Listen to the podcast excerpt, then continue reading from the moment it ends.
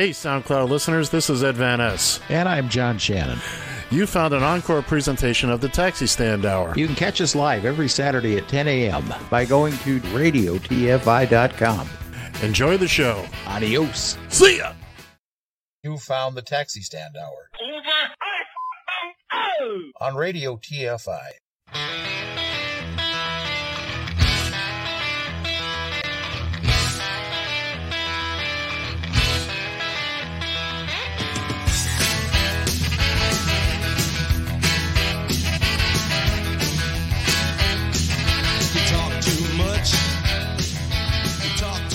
Join the conversation. You can reach the guys at seven five four, eight hundred, C H A T, seven five four, eight hundred, two four two eight, on Twitter at Taxi Stand Hour. From a payphone, call collect. So most people have a fear of acquiring the virus. I think a good way of doing it is to imagine that you do have the virus, yeah, and change your behaviour so that you're not transmitting it. Don't think about changing your behaviour so you won't get it. Think about changing your behaviour so you don't give it to somebody else. Thank you once again, Professor Medley. Thank you, Gerald, and thank you for joining us. You're listening to the Taxi Stand Hour here on Radio T F I, as well as our multitude of other video sources there. Too many to name at this particular moment. From the Northern Command Studio in Eagan, Minnesota, I'm John Shannon. And from the palatial Radio T F I Executive Tower in Queens, New York, it is Mister Ed Van Ness. Good morning, sir. Uh, good morning, everybody. Uh, kind of a sad morning here. Uh, we'll, we'll touch on the big news of the day in just a moment. Uh, uh, trust you're all doing well. You've had a wonderful week. We appreciate you joining us up and down the Uh, Radio T F I network, as it were. Uh, I was a little upbeat there for that, wasn't I? Now that I okay. now that well, I think about it, you're fine. You're fine. Look, uh, of course, we're we're, we're referring to uh, uh, the notorious R B G, Ruth Bader Ginsburg, passing last night. Uh, I, I I just found this out this morning. Uh, well, last night was yesterday was Rosh Hashanah, the Jewish New Year. And apparently, if if a person of the Jewish faith passes on Rosh Hashanah, it indicates uh, some great strength and great. Uh, I don't have it in front of me, but it's supposedly a very, very good thing. And uh, look, what John and I are going to talk about the ramifications of all this uh, in just a moment. But we, we and there are plenty, and there are plenty, and we'd like to pass along our condolences to not only her family but everybody who uh, is going to be affected by this one way or the other. Uh, we'll be back to our, our usual silliness in a little bit, but uh, this is a come very, on. This is a serious show. What are you talking about? Silliness? Eh, I mean, we want to get through. Uh, I, I I mean, we want to pay. Give give this the attention it deserves, and uh, absolutely. I'm just just we, being my normal self here, that's, folks. That's right. That's right. And and we will, again, we'll, we'll get into our usual uh, stuff. But again, uh, it, it's a very sad day for any number of reasons. This little lady, uh, boy, oh boy, she fought back diseases that would uh, that have taken down uh, people literally twice her size. You know, for a woman absolutely. Of, of such small and petite stature, she stood tall among us all. How many people have movies made of them while they're still alive? There was a movie made? I didn't know that. And on the matter of sex. It's about her life. Yeah. I I didn't. Geez, I might have to look that up now. Yeah. Yeah. It was big, big, big, uh, big hit a couple of years ago. Oh, sure. Huh. Oh, sure. And, that one and, slipped under the radar. Right. And, and again, John and I are not, we're not legal minds. We, we, we don't. You know, we, we're we barely do. minds. Forget right. forget about legal minds. Right. Two minds without a single thought, as they used to say about Laurel and Hardy. Uh, but, you know, we do have our opinions, and uh, we, we're going to talk about that as we as we move on here. But again, uh, our, our condolences out to everybody affected personally by this. And uh, in just a couple of seconds, as we uh, as we put on our mud boots and our protective suits so that we can get down into the uh, muck and the mire of, of what this all means, and let's face it, we can't deny uh, what else is going on here. I mean, within an, within an hour, I believe Mitch McConnell was putting out the statement that said, eh, yeah, we're going to rush this right through. I put out something on uh, on Facebook yesterday, uh, just kind of going verbatim here. I said the poor woman's uh, the poor woman's body hasn't even gotten cold yet, and already the cockroaches from the right are uh, are scurrying about and uh, making their plans. Apparently, it was within the first hour that. Uh... That doesn't surprise me. That doesn't surprise me in the least bit. Let, let me, since, since we're going to dive more into this side of it, uh, the uh, the political side, I, I, I want to read uh, statements made back in two thousand sixteen uh, from Donald Trump on, uh, on March. By the way, both of these statements uh, were March sixteenth, twenty sixteen. Uh, this would have been when the last justice passed, I believe. Uh, or retired. Donald Trump, March sixteenth, twenty sixteen. I think the next president should make the pick, and I think they shouldn't go forward with Merrick Garland. I believe I'm pretty much in line with what Republicans are saying. On the same day in, in the Senate, Mitch McConnell said this: the American people should have a voice in the selection of their next Supreme Court justice. Therefore, this vacancy should not be filled until we have a new president. Now, mind you, that was March. That was March. This was March. Oh, you know, twenty sixteen. You know what? Uh, or was it February? No, it was March. But, but okay. uh, you know, reading reading what they said is one thing. Hearing what they said is something else altogether different. Because I think the next president should make the pick, and I think they shouldn't go forward. And I believe I'm, you know, and pretty much in line with what the Republicans are saying. I think that the next president should make the pick. We don't have a very long distance to wait. Uh, certainly, they could wait it out very easily, but I think the next president should make the pick. I would be not in favor of going forward. Oh, wait a minute. I think we have Mitch McConnell's. The decision the Senate announced weeks ago remains about a principle and not a person. About a principle and not a person. The Senate will appropriately revisit the matter when it considers the qualifications of the nominee the next president nominates, whoever that might be. Now, oh, wait a minute, but there's more. And while we didn't read his statement, uh, mainly because I just stumbled across this uh, moments before we came on the air, but here's everybody's favorite, Miss Lindsey Graham, back in two thousand sixteen. This is the last year uh, of a lame duck president. And if Ted Cruz or Donald Trump get to be president, they've all asked us not to confirm or take up a selection by President um, Obama. So if a vacancy occurs in their last year of their first term, guess what? You will use their words against them. I want you to use my words against me. If there's a Republican president in twenty sixteen and a vacancy occurs in the last year of the first term, you can say, Lindsey Graham said, let's let the next president, who it, whoever it might be, make that nomination. And you could use my words against me, and you'd be absolutely right. So there you go, kids and kittens. Uh, I will not be the first person to play those clips. I mean, we won't be the first. We certainly won't be the last. You will be hearing those. Uh, by the way, all those clips are available on radio T F I dot com, as is most of what we'll be uh, playing and discussing today. So, uh, quite the site there, that uh, radio T F I dot com. Yeah, John visited it for the first time today. Yeah, geez. I didn't know we had an internet presence. I, you know, we got YouTube, we got Facebook, Periscope, Twitter. I think Ed tried to sign us up with uh, Instagram at one point in time, my, a my, long time ago. MySpace. MySpace. A O L. He wanted he wanted everybody in his space. And we've got a comp, we've got a CompuServe account too. We do. Yeah, we do.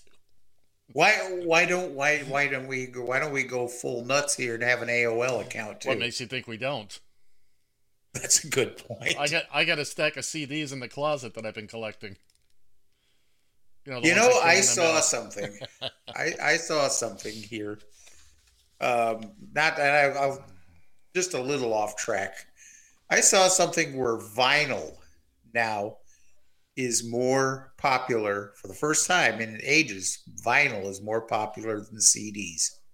Yes. Um, and, and while I want to talk about that at some point, let's. Try. Oh, I know. I had to swerve that because I, you just I, brought I, up CDs. I, so. I know, I know. Okay, here we go. We're back, back on track. So, uh, so yeah, so I, I mean, I was, I was putting together today's show last night. Uh, and I got a text from John, and it was, it, it wasn't a, a very long text. It was seven letters in a space. R B G died. Oh my goodness. I, I, I was, you know, I, I mean, it wasn't unexpected. Uh, and again, we, we're not legal experts, so we won't be touching on a lot of what she accomplished over her career. I mean, she appeared before the Supreme Court six times. I, I, I again, I, I'm watching all the obits and, and all that. So, strong advocate for women's uh, women's yes. right, women's especially women's reproductive rights. And, and strong as, advocate. Yes, as well she should be. And again, I've said as I've said before, I'll say it again. No man, well, nobody should have a say in the abortion discussion if you don't have a uterus. Just Absolutely. Say, just saying. Uh, so, so of course, Mitch McConnell comes out about, I think it was l- less than an hour, right about on an hour, with his statement that basically said, you know, eh, we're, we're going to rush this right through. Mind you, four hundred other bills he can't get through. Mind you, we can't get, uh, uh, uh, what's the word I'm looking for? Stimulus? That's the one. That's the one. We can't get the stimulus package up and going, and there's so much that hasn't been done. But then again, this race right there. Then again, did he even have any words of condolences for I, family or friends when he went uh, into that? I don't have it in front of me. Uh, I saw it last night, and, and I didn't save it, so I don't have it in front of me. But uh, yeah, a, a little bit. And then it was right into, well, now a couple of days ago, I guess R B G knew that, you know, she was checking out. Oh, did she? Yeah. Yeah. Well, she's been very sick, and I, you know, these things, excuse me.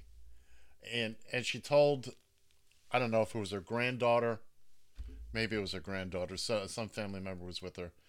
Essentially, she would like them to hold off filling her seat until after the election, mm-hmm. or or after the inauguration. He, he, of course, McConnell has said no, that's not going to happen. He's gonna he's gonna get right on this. Now, this has been McConnell's thing, is uh, to fill the Supreme Court and have it swing right as far as possible. Now, this is just dumb luck, if you will, for Trump that uh, he's potentially has three. Justices, three seats to fill. Uh, and again, we all knew the Merrick Garland decision by the Republicans was going to come back to bite them, uh, which is why they are screaming now. They're going to try to, uh, r- again, rush this through.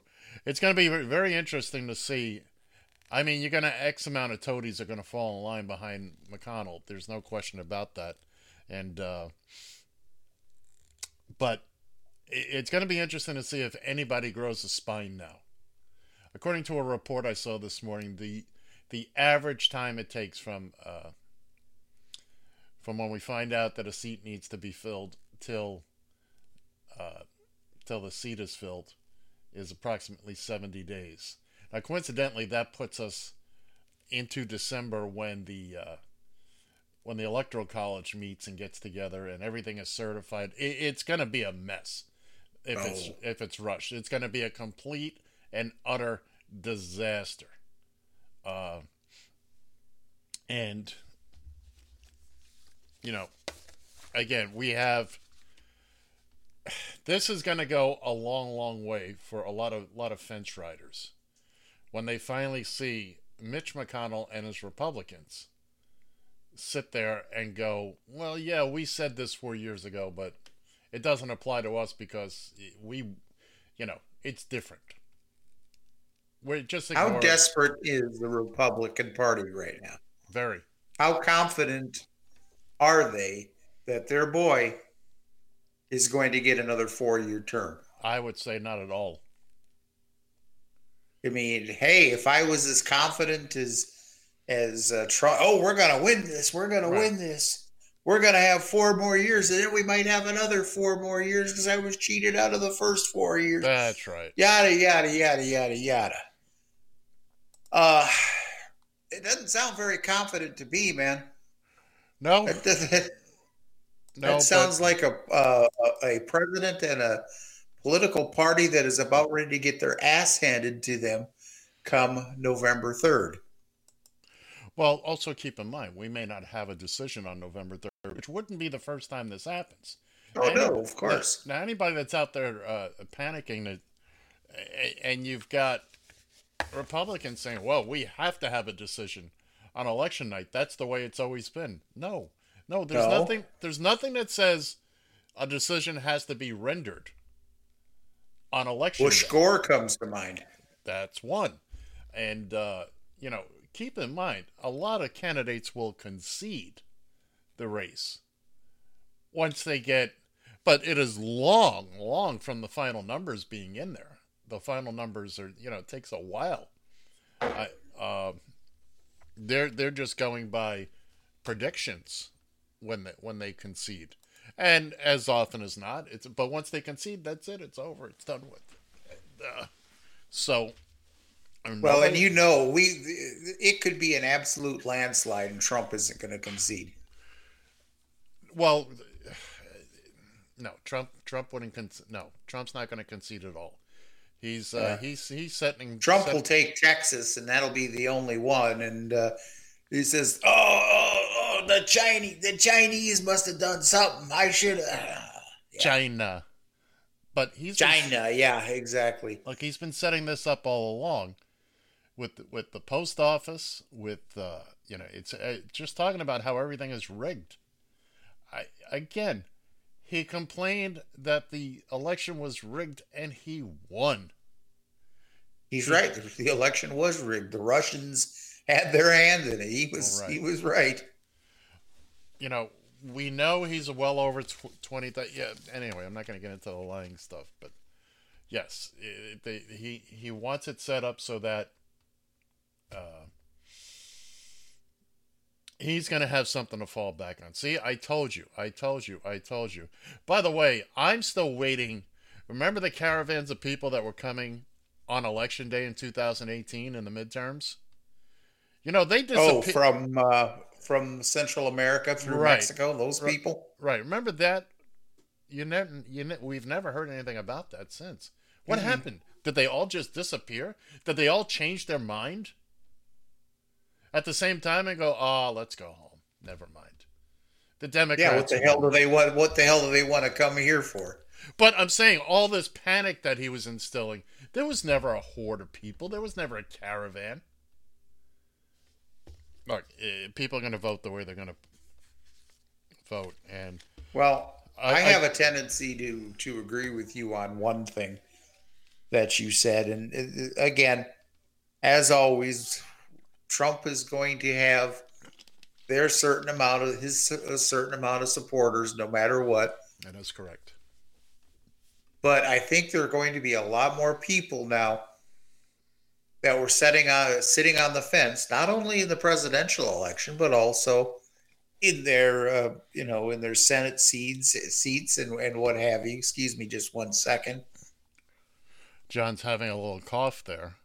Yeah, excuse me. Yeah, you know, hairball. So there's got to be a lot of people there that haven't decided that are going to, that are going to see this. They're going to see Hmm, wait a minute. I, I seem to remember. I seem to remember all this hypocrisy back when, um, back in twenty sixteen, when we we were talking about, you know, replace uh, Obama has nominee Merrick Garland. They wouldn't put him through, wouldn't even consider him. And, and now all of a sudden they're, I've even seen something here. I saw it on Twitter where it looks like Trump is leaning towards, of all people, Ted Cruz. No. No, I, I don't know. I saw it on A B C here not too long, just I, before gonna, we came on. I'm going to tell you what you heard. About a week or so ago, Trump for, uh, you know, obviously they knew R B G was getting close. He put out a Isn't list. That's of, sad. Isn't that sad? And he put out a list of names, mm-hmm. twenty names potential. Uh, yeah. And T- Ted Cruz was on the on the list. I don't think well, he, uh, I don't think he's ever going to give Ted Cruz that. But anyway, uh, I don't want to I don't want to waste time debating Ted Cruz right now. He's well, uh, I, I, I do understand that part, but now I have my curiosity here, and of course my okay. uh, Twitter feed. It was so, nice last night. Apparently, there were hundreds of people gathered outside the uh, Supreme Court. Right. Uh, that was kind of sweet in its own little, uh, yeah. in its own little way. Yeah. Hopefully they didn't wake all, all the justices up, the Supremes, as they like to be called, because they all have little rooms there, little cots that they sleep in. Oh, do they? No, they don't. no, they don't. Well, I ask much. Um, oh, we got a lot to cover. We got a lot of material that I'd like to get through today, so we'll we'll come back to R B G probably in the second hour. But let's, uh, uh, unless you got anything else you'd like to add. John? No, you know, unfortunately, I knew little little to nothing about the woman. You know, it's one of those things you, you just you never pay attention to. Uh, you never pay attention to something like the Supreme Court until it's actually right. something, some reason to pay attention to it. And well, I want to, uh, we played those, those bits of audio of Trump, McConnell and, and Graham. And now some will say, but Ed, that's, that's from two thousand sixteen. You can't, you can't keep rehashing the old stuff. Well, let me play you something from yesterday, yesterday, totally depleted, like Hillary Clinton deleted. As opposed to depleted, she depleted them too. But she deleted thirty-three thousand emails. When is somebody going to pull the string? Ah, come on, fellas. No, that's terrible. thirty-three thousand emails. Try going to court sometime on a civil case. And, you know, when you go before the judge, he'll say, did you delete those emails? Did you get rid of those texts? Did you this? Again, that was yesterday. And if you see the video for that little, my God, he looks like he's drunk. He is the drunk at the end of the bar. I don't know. He sounds he, like he's drunk. Oh, you got to see him. Oh, my goodness. Oh, my goodness. So anyway, so before the G, Ed, that's that's four years ago. Here's him still, still going on about emails. All right, so just so we're clear on that, uh, there's a lot of so while he's busy while he's busy peddling down the peddling down the railroad tracks, looking behind him at Hillary and the emails. Better watch out for that freight train that's coming forward. That's yeah, gonna that sma- he's going to smash right into, known as uh, the future president Joe Biden. There now, now you mentioned this just a couple of minutes ago, and. Uh, Here's your president verifying, uh, John, what you talked about. And fifty-two days from now, we're going to win Nevada. And we're going to win four more years in the White House. And then after that, we'll negotiate, right? Because we're probably, based on the way we were treated, we're probably entitled to another four after that. And it should never happen to another president. It's just a dishonest group of people. But here we are, and we're going to be here for another four years. That was the same, same night. So your drunk uncle going on. Uh, and that This is another idea he's getting into people's heads. Well, maybe they are entitled to an extra, some bonus time. Maybe there's some bonus time uh, there that, that needs to. This isn't soccer. You don't uh, get uh, injury time. Injury time. I, I, I couldn't agree more. I couldn't agree more. By the way, uh, have you ever heard of the magazine Scientific American? I've heard of, never seen it. It's a, it's a very intellectual magazine. Now, they've been in publication for one hundred seventy-five years. Do you know how many times they've uh, endorsed someone for president? Zero. Zero. I was going to say, probably mm-hmm. never. Never did it. But based on the fact that we have a president who uh, refuses to acknowledge science, Scientific American has uh, has endorsed Joe Biden. Uh, because, and they're, they're saying this, quote, the twenty twenty election is literally a matter of life and death. So, you know, again, people are getting involved in this that have never, this is how big of a deal this is. Uh, speaking of the science portion of it, let, let's, uh, let's go to California. Your, your president is sitting there talking with the governor of California and some of the experts. And, uh... and priority is vegetation management. But I think we want to work with you to really recognize the changing climate and what it means to our forests and actually work together with that science. That science is going to be key, because if we if we ignore that science and sort of put our head in the sand and think it's all about vegetation management, we're not going to succeed together protecting Californians. Okay. It'll start getting cooler. I you wish just, you just watch. I wish science agreed with you. Well, I don't think science knows, actually. I don't think uh, science knows, actually. Mister President, science is how you get your Adderall every day. Thanks to science, that's how Stormy Daniels had the boobs that you like to look at. Science allows you to fly in Air Force One. Science allows Diet Coke to be produced. And Diet Mountain Dew. And Diet Mountain Dew. Damn you, science! Damn you, science! Science allows this little tr- this little transaction to happen. Well, and this is this is true. Damn course, you, science! Damn you, science! Science! Science! And of course, everybody's favor for the week. Specifically done on the issue of forest management, and is it possible that it's also forest management and climate change? It's both things well, at the I same time. I think something's possible. I think a lot of things are possible, but with regard to the uh, forests, when trees fall down after a short period of time, about eighteen months, they become very dry. They become really like a matchstick, and they get up, you know, there's no more water pouring through, and they become very, very, uh, they just explode. They can explode. Also, leaves. When you have years of leaves, dried leaves on the ground, it just sets it up. It's really a fuel for a fire. So they have to do something about it. They also have to do cuts. I mean, people don't like to do cuts, but they have to do cuts in between. So if you do... There's President Trump explaining trees and how fires start to the people that fight. So let's get his ass out there personally with a rake to rake up those leaves. What do you well, think? Well, I cut that short, but he goes into that again.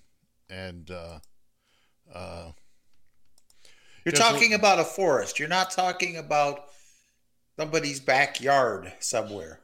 Well, here he is again talking about uh, the California fires. It was a disaster. And now Biden's telling us how to do what we're doing so well on, what other countries are calling me and congratulating me on the incredible job.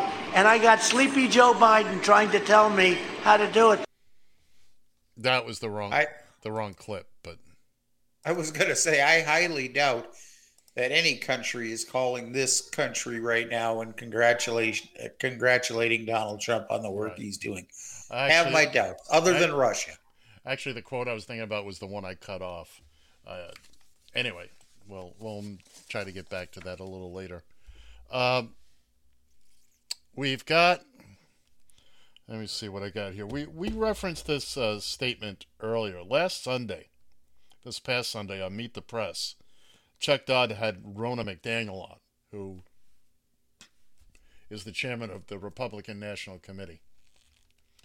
Uh, Rona Barrett? Rona Barrett. Yeah, we went through this the other night.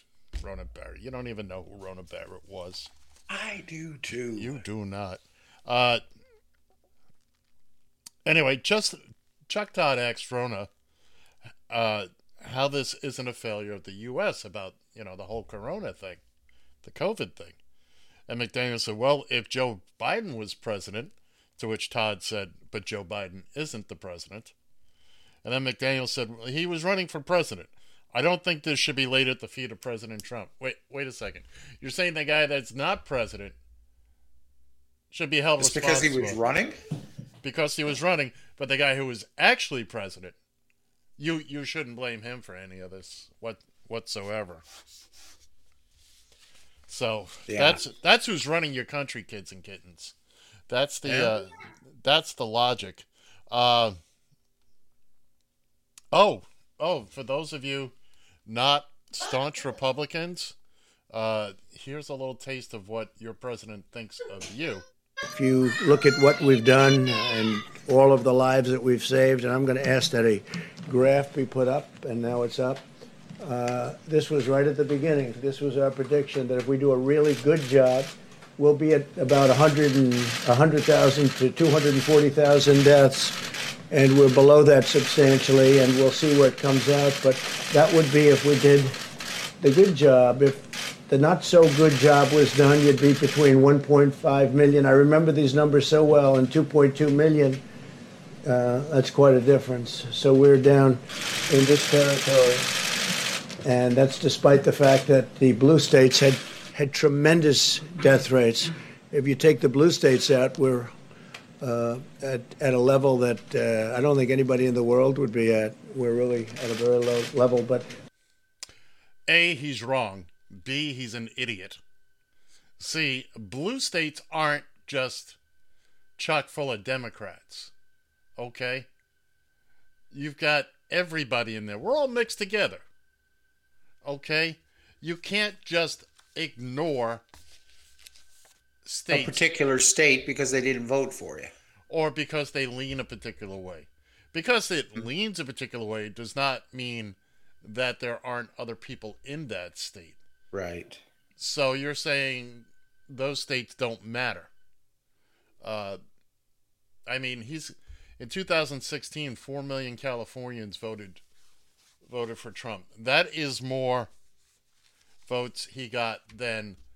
There's a list of about eight or ten states of the smaller populated states, more more than all those states combined. Uh, so, and, and and I gotta tell you, and I still say this to this day, Ed, that Hillary might have been a fantastic president, hell of a lot better than what we got now. She was a horrible candidate. No question. There's no horrible question. Candidate. Trump has as much to thank Hillary for the way she ran her campaign as he does for anything that he might have done to put him. I, and he did, and he still lost the popular election. Yes, let's, I, let's not let's not forget that. Yeah, uh, it boiled down to a relatively small amount of votes when you get right down to it with the Electoral College. But yeah, uh, Hillary was not. But then again. You, you hire a T V personality to run the job and, and who's, let's face it, not interested in the job, can't do the job, has proven consistently over the years that both of those statements are emphatically true. Uh, I said a long time ago, I said, maybe there should be co-presidents. Let Trump go out and take his picture, take the pictures and ride in the... Uh, you know, sit behind the wheel of the trucks while Hillary stays behind and and, and does uh, does all the real work. It would have been nice. Exactly. By, by the way, always good to hear from the chairman of the board, Baby Oliver. Oh, my God. He definitely had an opinion today. He did. He did. We'll try to get him on a little later. We'll try to squeeze him in. Uh, so let's see. What else? What else do we have here today? We got a few more items. For our uh, our item one, item one, hour one, I should say. Um, oh, we had, this was an interesting exchange. This is from this past Sunday. Jake Tapper on State of the Union on C N N had Peter Navarro on. Now, if you've ever listened to Peter Navarro, this guy has, he hasn't just drunk the Kool-Aid. He has an intravenous going in. And they're having a conversation about the tape where Trump admitted what he knew.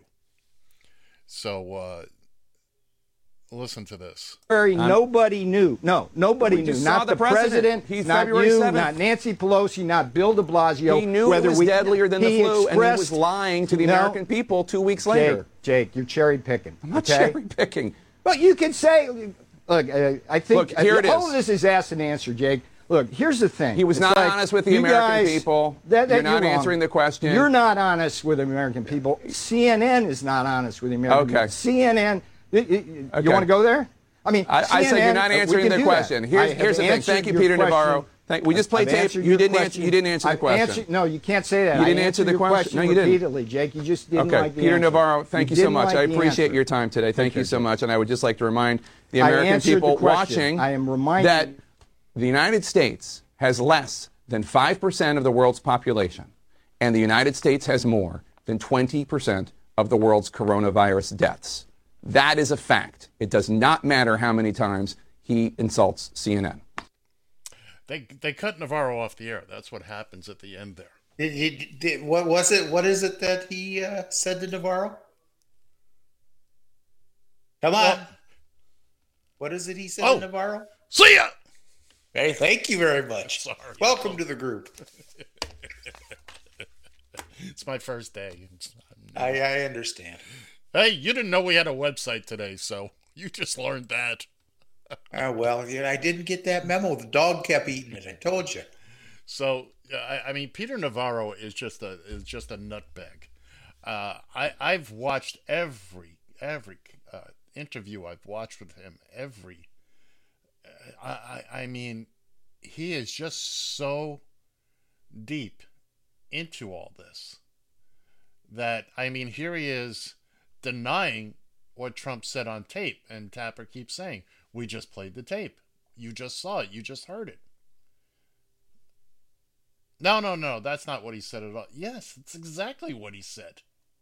It's exactly what he said. Was he speaking Russian or what? Uh, uh... He probably would have had a better chance at, at understanding him. Uh, by the way, John, give, yes. him the phone, give him the phone number, would you? Oh, okay. Well, that would be seven five four, eight hundred, chat. seven five four, eight hundred, two four two eight. And go ahead and write that on a bathroom wall somewhere for mm-hmm. a good time. And well, hey, we'll. Right next to Jenny's number. Exactly. eight six seven five three zero nine for those of you. What what was what was Jenny's area code, by the way? We Jenny did not know. have Jenny did not have a particular area code. She was all over, baby. She, was, she wow. made it through the lower forty-eight. I just read an article about that song the other day. We'll talk about that some other time. Uh, let, let's finish up. So,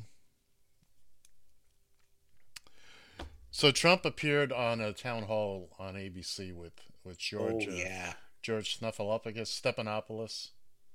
And uh, here's the famous waiters. When I asked about why he doesn't wear a mask. And waiters, they come over and they serve you and they have a mask. And I saw it the other day where they were serving me and they're playing with a mask. I'm not blaming them. I'm just saying what happens. They're playing with a mask. And so the mask is over and they're touching it and put, and then they're touching the plate. Uh, that can't be good. Waiters, they come over and they serve you and they have a mask. Sorry. Um, first off, he's not in a restaurant getting served, all right? He's he's the president of the damn United States. He's got military waiters. He's got, you know, hotel wait. He's got top-of-the-line waiters. I promise you. These guys are not touching their nose, touching the food, or these people, I should say, not guys. So there, there's, look, he's not sitting down at Denny's to have the grand slam. Although he probably has, but uh, and I well, hey, you never know; it could be happening. Maybe, maybe one of these, uh, maybe one of these uh, wait staff is. Uh, maybe I do have the COVID. Here's my chance to get back at his ass. Here, put that on your steak. Yeah, yeah. Well,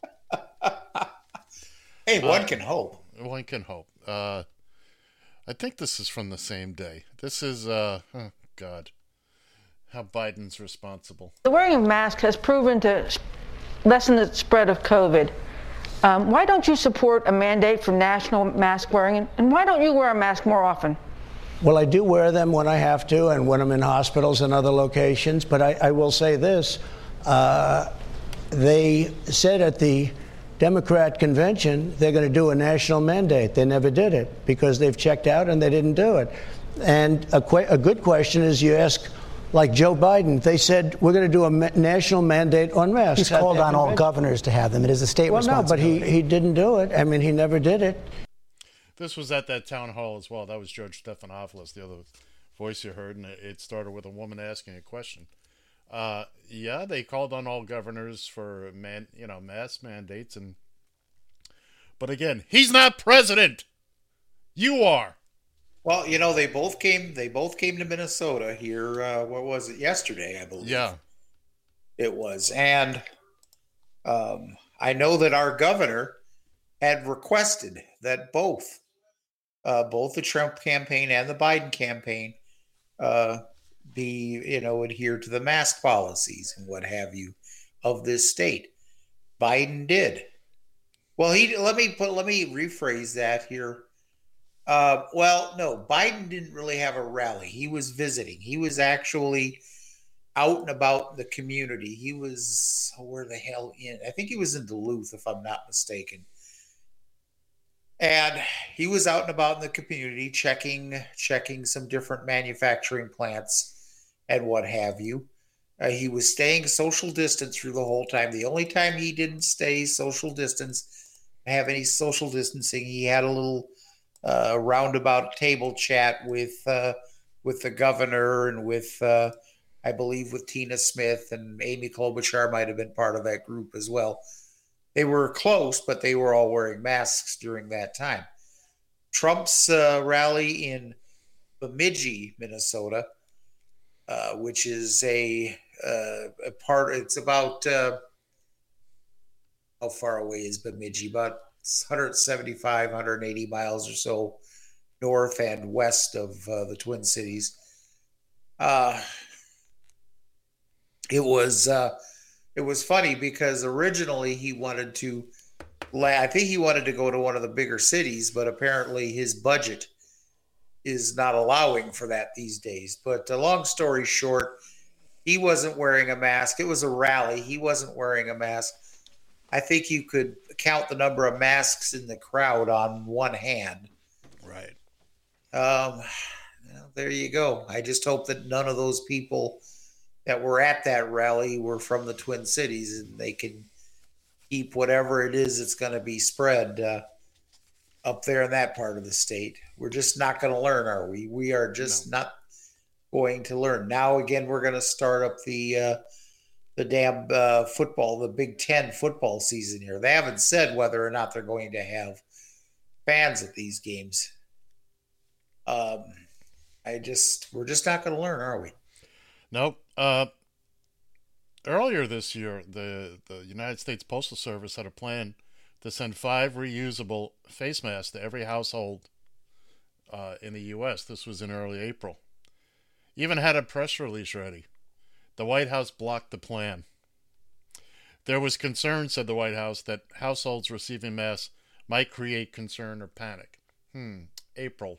We were just, uh, yeah, yeah, we were just all locking down. Uh, panic was panic was rampant in this country. I can tell you this. Panic you couldn't was... buy toilet paper, for Christ's sake. You want to talk about people panicking? Uh, I can tell you panic was rampant right where in this seat. I didn't show it, but I was quaking and, uh, well, I haven't worn boots in a while. I haven't worn much of anything in a while. But, uh, day one eighty-eight, by the way. one hundred eighty-eight days. Oh, come on. You've been terrorizing people on that bike. And but I hear still, somebody threw a water bottle at you even. let's uh, let, let's wrap up our uh, audio our, our audio visual portion of the show. I've got two more pieces here. Uh, Vice President Pence You know him, the guy whose skin color is clear. Uh, his, I think it was his highest ranking aide resigned this past week. And I, I, I, I there's more to this. Uh, the full clip is on our website, radio T F I dot com. But I, I just pulled the first forty-five seconds or so out of it. Uh, let's take a listen. I'm Olivia Troy. I was Homeland Security and Counterterrorism Advisor to Vice President Pence and served as Vice President Pence's lead staff member on the covid nineteen response. You know, I've been on the COVID task force from day one. I mean, the virus was very unpredictable at the beginning. There were a lot of unknowns, but towards the middle of February, we knew it wasn't a matter of if COVID would become a big pandemic here in the United States. It was a matter of when. But the president didn't want to hear that because his biggest concern was that we were in election year and how is this going to affect what he considered to be his record of success. It was shocking to see the president saying that the virus was a hoax, saying that everything's okay when we know that it's not. The truth is he doesn't actually care about anyone else but himself. There's a lot more to that, um, again, which you can find on the website, our website. It's all over the web. Uh, Absolutely. But I, but I think we're going to have, look, it's fair to say that any administration has people resign that are not happy with how things were being run. And, and they have stories to tell after. That's how many people have come out of the Trump administration. And, and granted, not not as many, res- some resignations, but how many of the best of the best got fired because Trump thought they were dumb or idiots? Well, they didn't follow Trump's line of well, thinking. Well, of course, I was getting there. That's and the stories that come out. So, I mean, people are going to believe what they're going to believe, and you know, Ed, I don't know. I mean, you remember that many people. Uh, dropping out of the Obama administration, especially no. a, during the first term? No. You always have a little bit of a turnover. If you have a second term, you always have a bit of a turnover there. But uh, am I boring you? No. Well, yeah, but, but no, that's not why I'm yawning. I mean, it isn't like I have to worry about smelling your breath. We're still a thousand miles apart here. So, I mean, covering yeah. your mouth well. Is what it is. But anyways, that's, no, I don't that, remember. That's the, that's the polite thing to do, Skippy. Oh, I see. Polite? What's that? Wait a minute. Let me look that up in the. Moving on. Let me look that up on Move, Google here. Moving on. Oh, you're so boring. Jesus Christ. Anyways, um, no, I don't remember a whole lot of uh, people resigning uh, during uh, President Obama's first uh, first term. You know why you don't remember it? For whatever reason or other.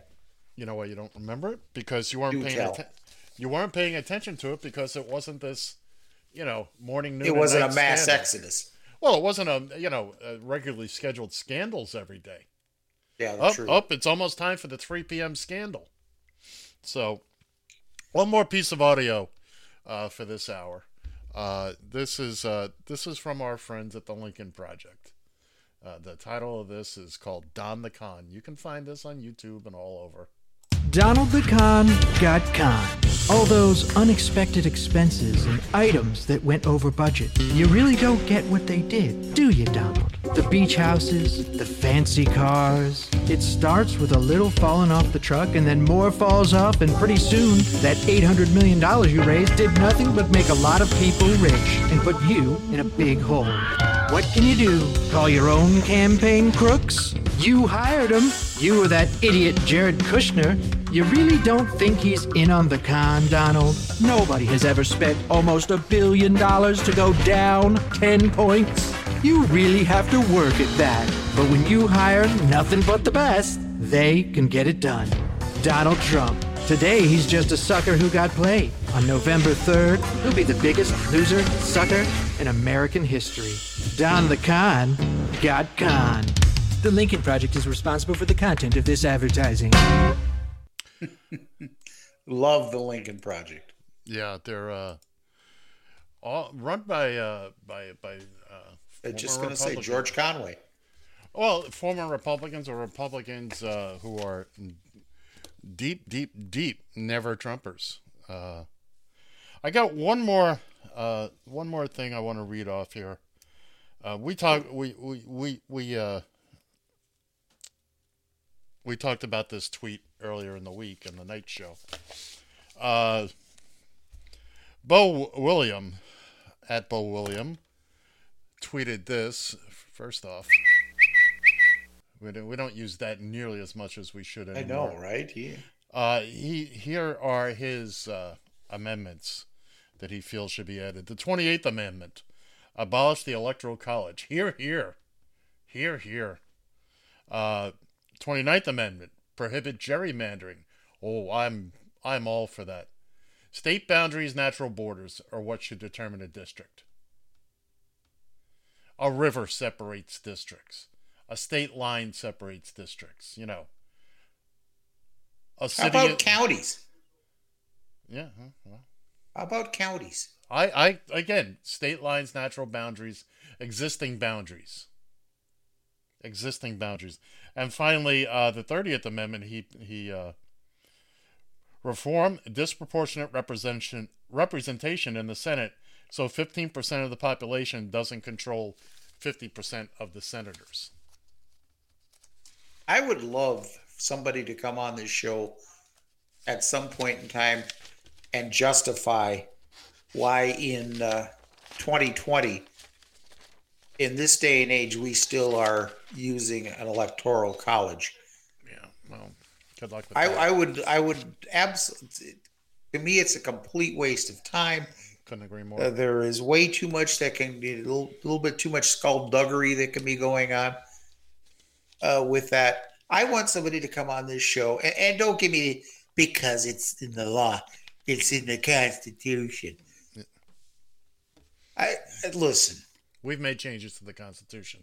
They're called yes, the, we have. They're called the amendments. Yes, we have indeed. Here's your here's your chance, Rod Johnson, Ken Coons. Well, we don't know that. Here's, your, at, here's your chance. Well, we don't know that they're actually in favor of the Electoral College. Well, I don't. Of course they are, because you know what? If it weren't for the if it weren't for the electric electoral college or the electrical college, but that's a that different too. College. Yeah, exactly. It's, it's shocking. You better hope people. your you better hope your electrician goes to college. Or at least a trade school. At least a trade school. But no, the, the Republican Party is afraid that they might actually have to step up their game. They might actually have to get with the people instead of the corporations. Oh, no, they don't want that. So I, I think it would go, I think that eliminating the Electoral College would go a long way. In, in one person, one vote. Right. I mean, we've gone through this. Uh, we're the only, as far as I know, we're the only nation that has anything like this. And the presidential election is the only time we use it. The days of uh, where travel was was difficult, communication almost non-existent, those days are over. We don't need to have, rep, you know, we've got representatives. We're voting for our representatives. Essentially what the Electoral College is, representatives to vote for the representatives. And and depending it depends who you talk to on a given day, who who's doing the voting. And it could be, you know, it's it's just it it seems to me. And again, if somebody could convince me otherwise with sound rational thinking as to why we should maintain this outdated system, I, I'd love to hear it. I agree with John. I would love to hear a rational argument for maintaining this. Yes, it's in the Constitution, but we've made changes before. Just ask. Do we know any, anybody on that side that's rational? Hang on a second. Just ask any African American who votes now. Because in the original Constitution, they were three-fifths of a person without the right to vote. And uh, ask any black woman, who, even though women got the right to vote one hundred years ago, it took black women a little bit longer to to uh, to be able to vote here in these great United States of ours. But and the gerrymandering, that's always been a particular bug of mine. You look at some of these congressional districts, it, it's crazy. It's they're like snakes. Uh, they're all over the place, and they're drawn so that you get one one block but not another. And again, existing borders, exist, existing boundaries, natural boundaries. That's what should determine a congressional district. Uh, Absolutely. Enough enough of this this silliness of. Uh, You know, the, there's there's one district down in South Florida. My God, it runs for uh, a little sliver of it runs for about a hundred miles. I think it is. It, it, it's just it's just crazy. How do you? How are you supposed to be in touch with the people, your constituents, when they may live a hundred miles apart? You know, but the guy across, you're at a at a house. And one side of the street are not your district, and another, and the next block over isn't your district. You've got one side of the street for, say, ten miles. What, what, what, where, what's the point of that? What's the point of that? But hard to say, sir. It really is sometimes now, isn't it? It really and truly is. So we got three minutes here. What else you want to talk about? Well, you know, you were mentioning the post office here. I thought I'd point out a story that I uh, saw here. Apparently, uh, a judge, I don't know if I covered this uh, during the week or not. I've long since forgotten that. But uh, apparently, uh, a judge has ruled that uh, all this B S with the post office to that's slowing the mail down, uh, it's... Uh, Stop it is basically what the judge is saying.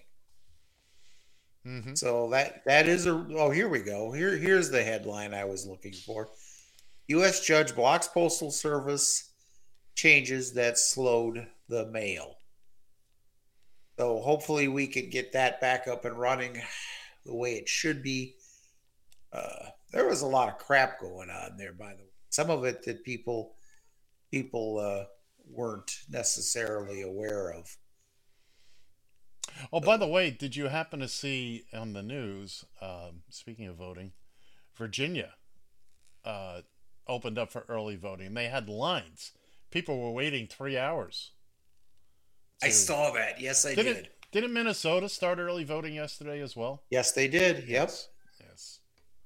So, you know. And the lines were long for that, too. And that's good to see. That is good to yes. see. Uh, I'm actually going back and forth on whether I'm going to do mail-in or or walk all the way across the street to vote. I'm going to uh, go in person. I know how to stay my respectable six feet away from people. Granny Annie, on the other hand, will probably do a mail-in with her. Yeah, I, I'm just... Uh, I guess I'm going to see how... When exactly I get the uh, the ballot in the mail. I've already registered for all that, and et cetera, et cetera, et cetera. And it's just a question of, you know, when, when it's going to get here. So, uh, although I'm, again, I'm not, not entirely sure on what I want to do. Nice to have the choice though, isn't it? It is. It really is truly, you know, no, and I'm not going to vote twice and see if it, you know, if it counts. See if you can pull it off, huh? No. Hey, one one quick thing, and I'm sure we might even talk a little bit about this in the uh, second hour, but uh, yes, uh, apparently my Kansas City Chiefs, who uh, uh, who did allow fans at their at last Thursday's game against Houston, apparently uh, the uh, Chiefs fans at the home opener were quarantined after a fan tested positive for COVID. Oh man, I hope the N F L season survives, folks. I hate to say it. He was worried about baseball. All right, I guess it's the music. It's that time. Yada yada yada. We'll see you on the other side on the second hour of the Taxi Stand Hour here on Radio.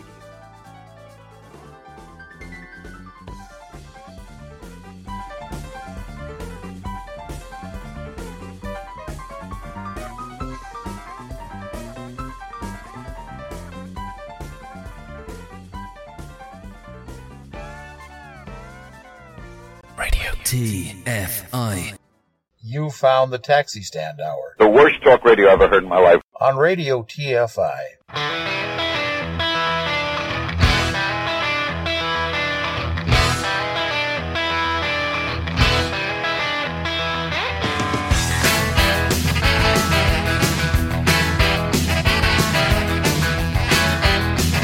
You talk too much. You talk too much. Join the conversation. You can reach the guys at seven five four, eight hundred, chat, seven five four, eight hundred, two four two eight, on Twitter, at Taxi Stand Hour. From a payphone, call collect. So most people have a fear of acquiring the virus. I think a good way of doing it is to imagine that you do have the virus, yeah, and change your behaviour so that you're not transmitting it. Don't think about changing your behaviour so you won't get it. Think about changing your behaviour so you don't give it to somebody else.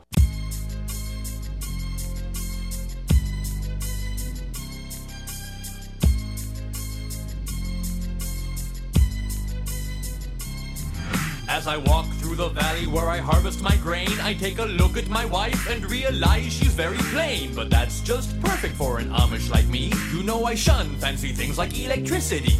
At four thirty in the morning, I'm milking cows. Jebediah feeds the chickens and Jacob plows. Fool, and I've been milking and plowing so long that even Ezekiel thinks that my mind is gone. I'm a man of the land, I'm into discipline. Got a Bible in my hand and a beard on my chin. But if I finish all of my chores and you finish thine, then tonight we're gonna party like it's sixteen ninety-nine. We've been spending most our lives living in an Amish paradise. Churn butter once or twice, living in an Amish paradise. It's hard work and sacrifice, living in an Amish paradise. We sell quilts at discount price, living in an Amish paradise. A local boy kicked me in the butt last week. I just smiled at him and I turned the other cheek. I really don't care, in fact I wish him well, 'cause I'll be laughing my head off when he's burning in hell. But I ain't never punched a tourist even if he deserved it. An Amish with a tool, you know that's unheard of. I never wear buttons but I got a cool hat, and my homies agree I really look good in black. Fool, if you come to visit you'll be bored to tears. We haven't even paid the phone bill in three hundred years. But we ain't really quaint, so please don't point and stare. We're just technologically impaired. There's no phone, no lights, no motor car, not a single luxury. Like Robinson Crusoe, it's as primitive as can be. We've been spending most our lives living in an Amish paradise. We're just plain and simple guys living in an Amish paradise. There's no time for sin and vice, living in an Amish paradise. We don't fight, we all play knives, living in an Amish paradise. Hitching up the buggy, churning lots of butter. Raise the barn on Monday, soon I'll raise another. Think you're really righteous? Think you're pure in heart? Well, I know I'm a million times as humble as thou art. I'm the pious guy the little omelets wanna be like, on my knees day and night, scoring points for the afterlife. So don't be vain and don't be whiny, or else, my brother, I might have to get medieval on your hiney. We've been spending most our lives living in an Amish paradise. We're all crazy men and knives living in an Amish paradise. There's no cops or traffic lights living in an Amish paradise. But you'd probably think it bites living in an Amish paradise.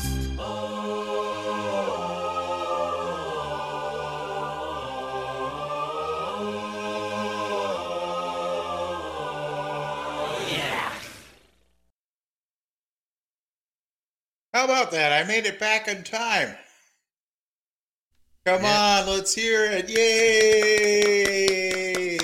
Yeah you, yeah, you did. Okay, now, so what am I doing here? Oh, okay. Welcome back to hour number two of the Taxi Stand Hour on Radio T F I. Once again, from the Northern Command Studio in Eagan, Minnesota, I'm John Shannon. And for, I think, what are you doing down in the basement now? Don't ask. Okay. Anyways, from the palatial Radio T F I tower in Queens, New York, where they throw where the uh, throw water uh, bottles at uh, black joggers these days. It is Mister Ed Van Ness. Once again, good morning, sir. Good morning, kids and kittens. Uh, thanks again for joining us here on hour number two, uh, here up and down the Radio T F I network. Uh, more outlets than we can begin to name right now. Uh, Ed, pre- please don't stick your finger in any of those outlets again. Oh, man. I'm going to tell you, you this can't story. You can't tell because your hair's too short, so you can't tell if it's curly, it's curly or not when you do that. But I, I I'm due for a shave on the top of my head. I, yeah. Here's why. I took yeah, a sho- I'm due for a shave too. After I showered this morning, my hair was actually wet for about five minutes afterwards. Oh my goodness! Is that what that feels like? That's what that feels like. By the way, we we're uh uh what. We dipped down into the high forties last night here, and uh, it's a little cool outside right now. It's oh, outdoor air conditioning. Beautiful. I didn't say it was bad. It's just I, I'm just reporting that. So, by the way, uh, because of the news of the day, there was uh, something that we did not get to this morning. And before we get into all of that, I, I do want to. We never did our stock report this morning, so I want to get, I want to do that right now. So do we have uh, good news this time? Yeah, kind of, kind of.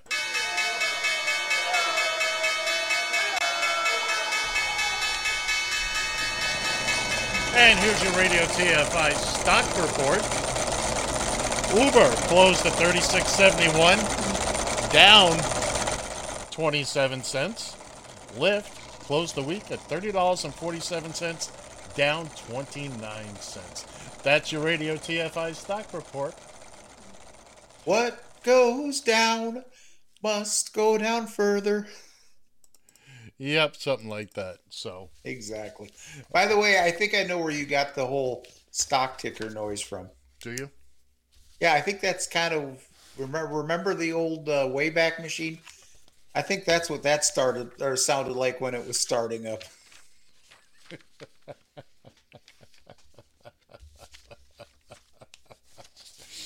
So anyway, uh, where do we want to go from here there, uh, Where do boy? we go from? Big news on uh, on the football picks this week. Big, big news. Oh, yeah, exactly. Big. Why don't we you want to go? Why there? don't we go ahead and just, just delve right into this All here? Right. All right. It's, it's football picks time. But remember now, it's prognostication, not procrastination. It's time for John and Ed versus the Spread, your weekly foray into the exciting world of pigskin prognostication. Each week, John, third and long, Shannon and I will each choose three professional football games and select winners using the point spread.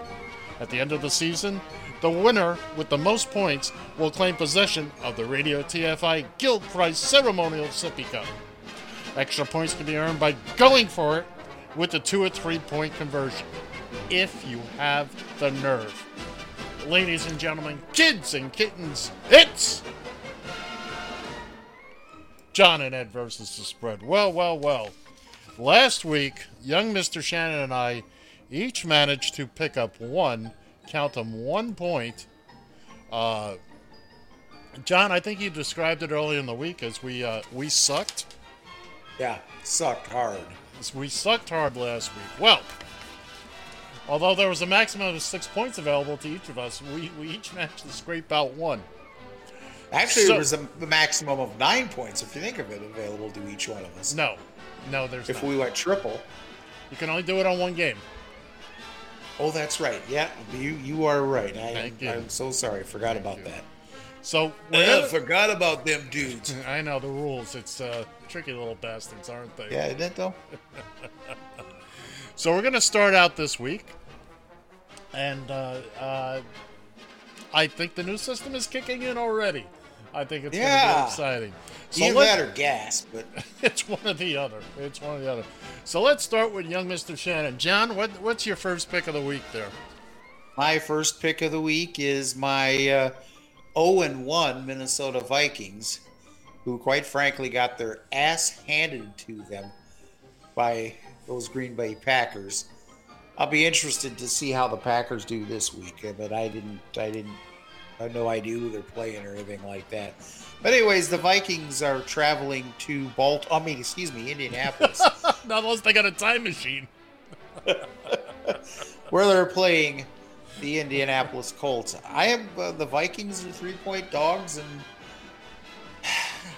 I know I'm a homer. I'm probably going to pay for this one too, but I'm taking the Vikings getting three points. This is why you steer but, away from your home team. Well, it is what it is. All right. All right. So my first pick of the week is New England versus Seattle. New England is going into Seattle, getting three and a half points. Ooh, they're the dog, huh? They're the dog, and I got to tell you what, I watched Cam Newton last week, and I think three and a half points is very doable. Will they win? I don't know, but I don't think Seattle will cover, so I'm taking New England plus three and a half over Seattle. John? That must pain you to do that, picking New England. No, Brady's gone. I'm good. Oh, okay. I'm good. So my second game, I've suddenly, I, I have suddenly grown an affection for one team down there in South Florida. Otherwise, I can't stand Florida, but I have grown an affection. Ed has made me a Dolphins fan oh. for some reason. I don't, I don't know. I'm going to go to see the doctor after I get done with the show here. But. So the Dolphins are hosting those Buffalo Bills. Indeed, they are. Where the Dolphins are four, four-point dogs at home. No, they're not. Five and a half. Oh, that's right. You did correct me. They're I five know. and a half. That's even better. I know. So thank you for correcting me You're on welcome. that. So anyways, the Dolphins are five and a half point dogs. That's just too, even at four points, that was too tempting for me to pass up. So I am taking the Miami Dolphins getting five point five points. Let me tell you, it's that time of year too. It, you don't want to go to one of these games, let alone, let alone play in one of them. One o'clock on a Sunday in September. Oh my God, it's brutal. It's the heat, the humidity. Oh no, no, no, no, no. And no fans to keep you cool. Uh, you know what? I'm not sure if the fans are going to be there or not this week. I think they are. But oh, are they? I think so. All right, so my second pick is those New Orleans Saints go and open up the new the new stadium out there in Las Vegas with the Raiders. And uh, Raiders are getting five and a half points at home.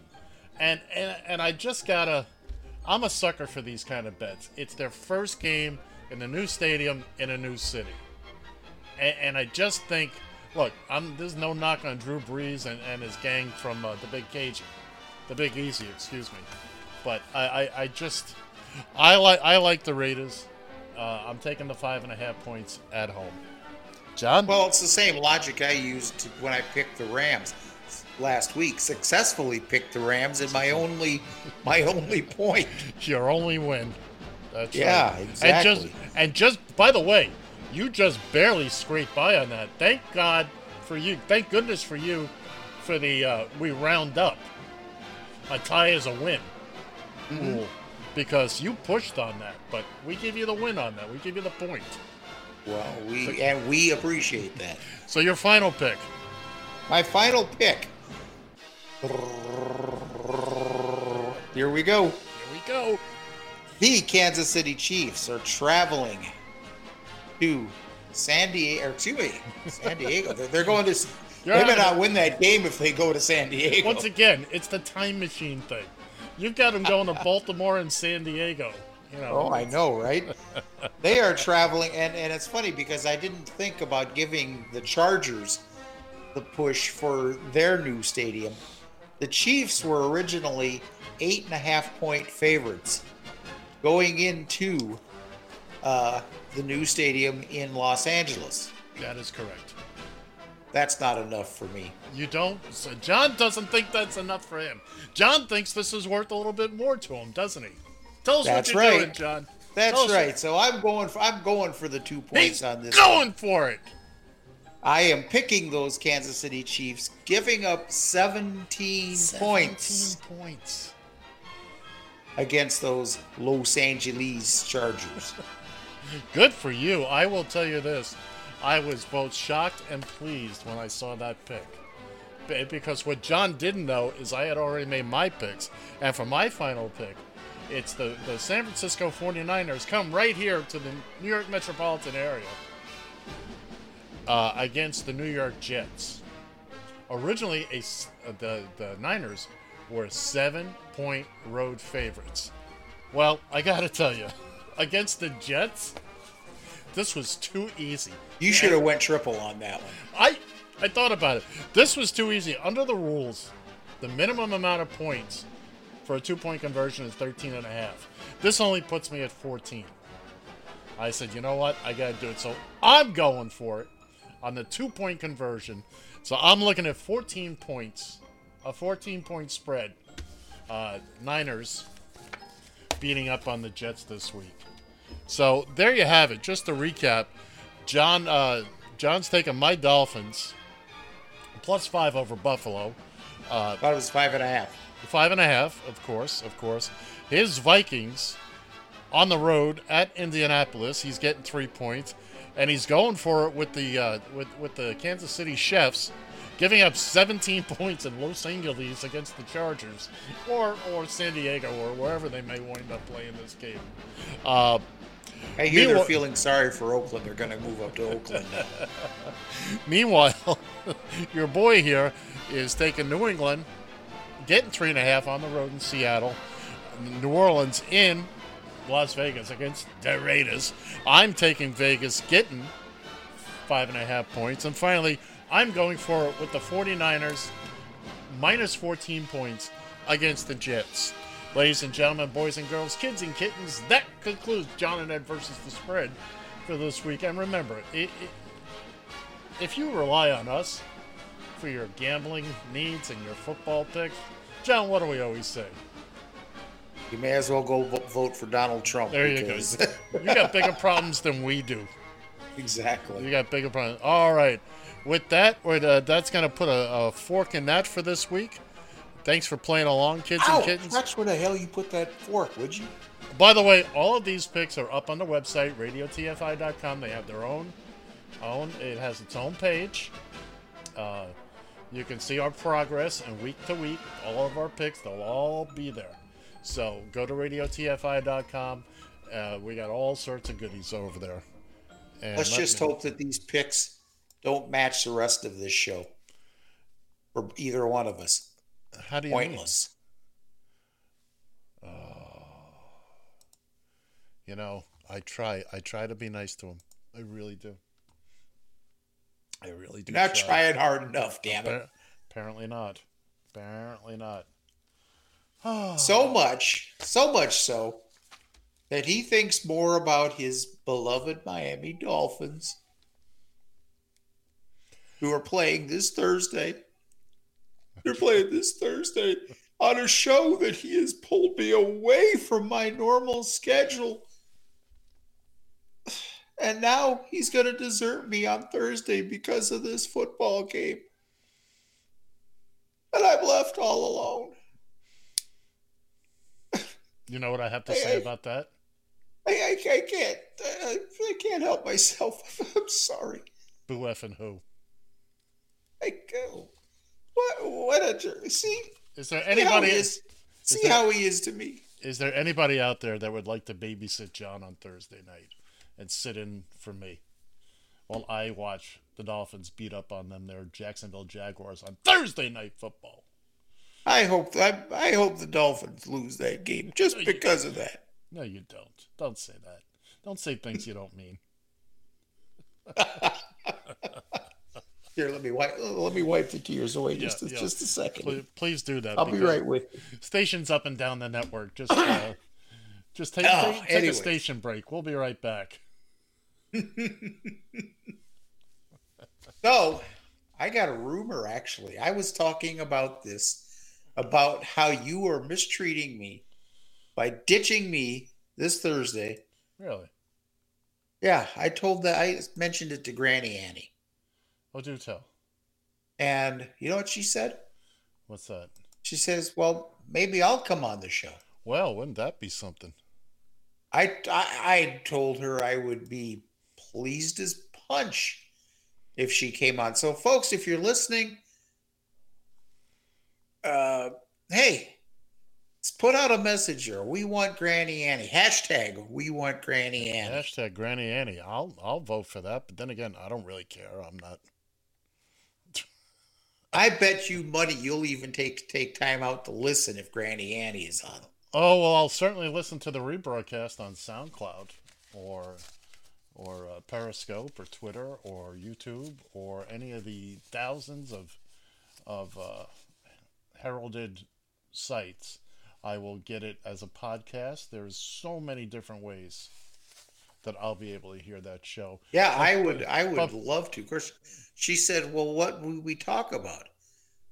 Are you kidding me? There is a there is a there is a bunch of places, bunch of things we could talk about. Do you uh, think- one of the things would be her her uh, extensive career as an educator well, would be one go. thing. I have one question for you though. Ah, huh. Do you have a second microphone? I, you know what? I don't care if I have to do this, do this via telegraph. Okay. That sounds if I can make, I'll put, I'll, hey, I'll put her through the phone and put a picture up on her, her side to which you will help me with if that indeed we'll get you squared becomes away. the place. Oh yeah. Well, she has her own laptop. She could, uh, there you go. She could pull it off if, if she really, if she wanted to go that All route, right. I would, you and I will, uh, discuss- that would be the easiest way to do it. I will get you together with with the technical department, and uh, we'll get. That but yeah, oh, I would, I would, I would love that to no end if uh, Granny okay. Annie joined us here. Okay. Uh, as the co-host, I actually I, I did put out a formal invitation to uh, uh, young Miss Karen. Okay. And she uh, politely turned me down. She says she's not ready. Uh, to which to which I replied, well, what makes you think your brother's ready? Hey, now! Oh, all right. Uh, enough, enough, enough of this silliness.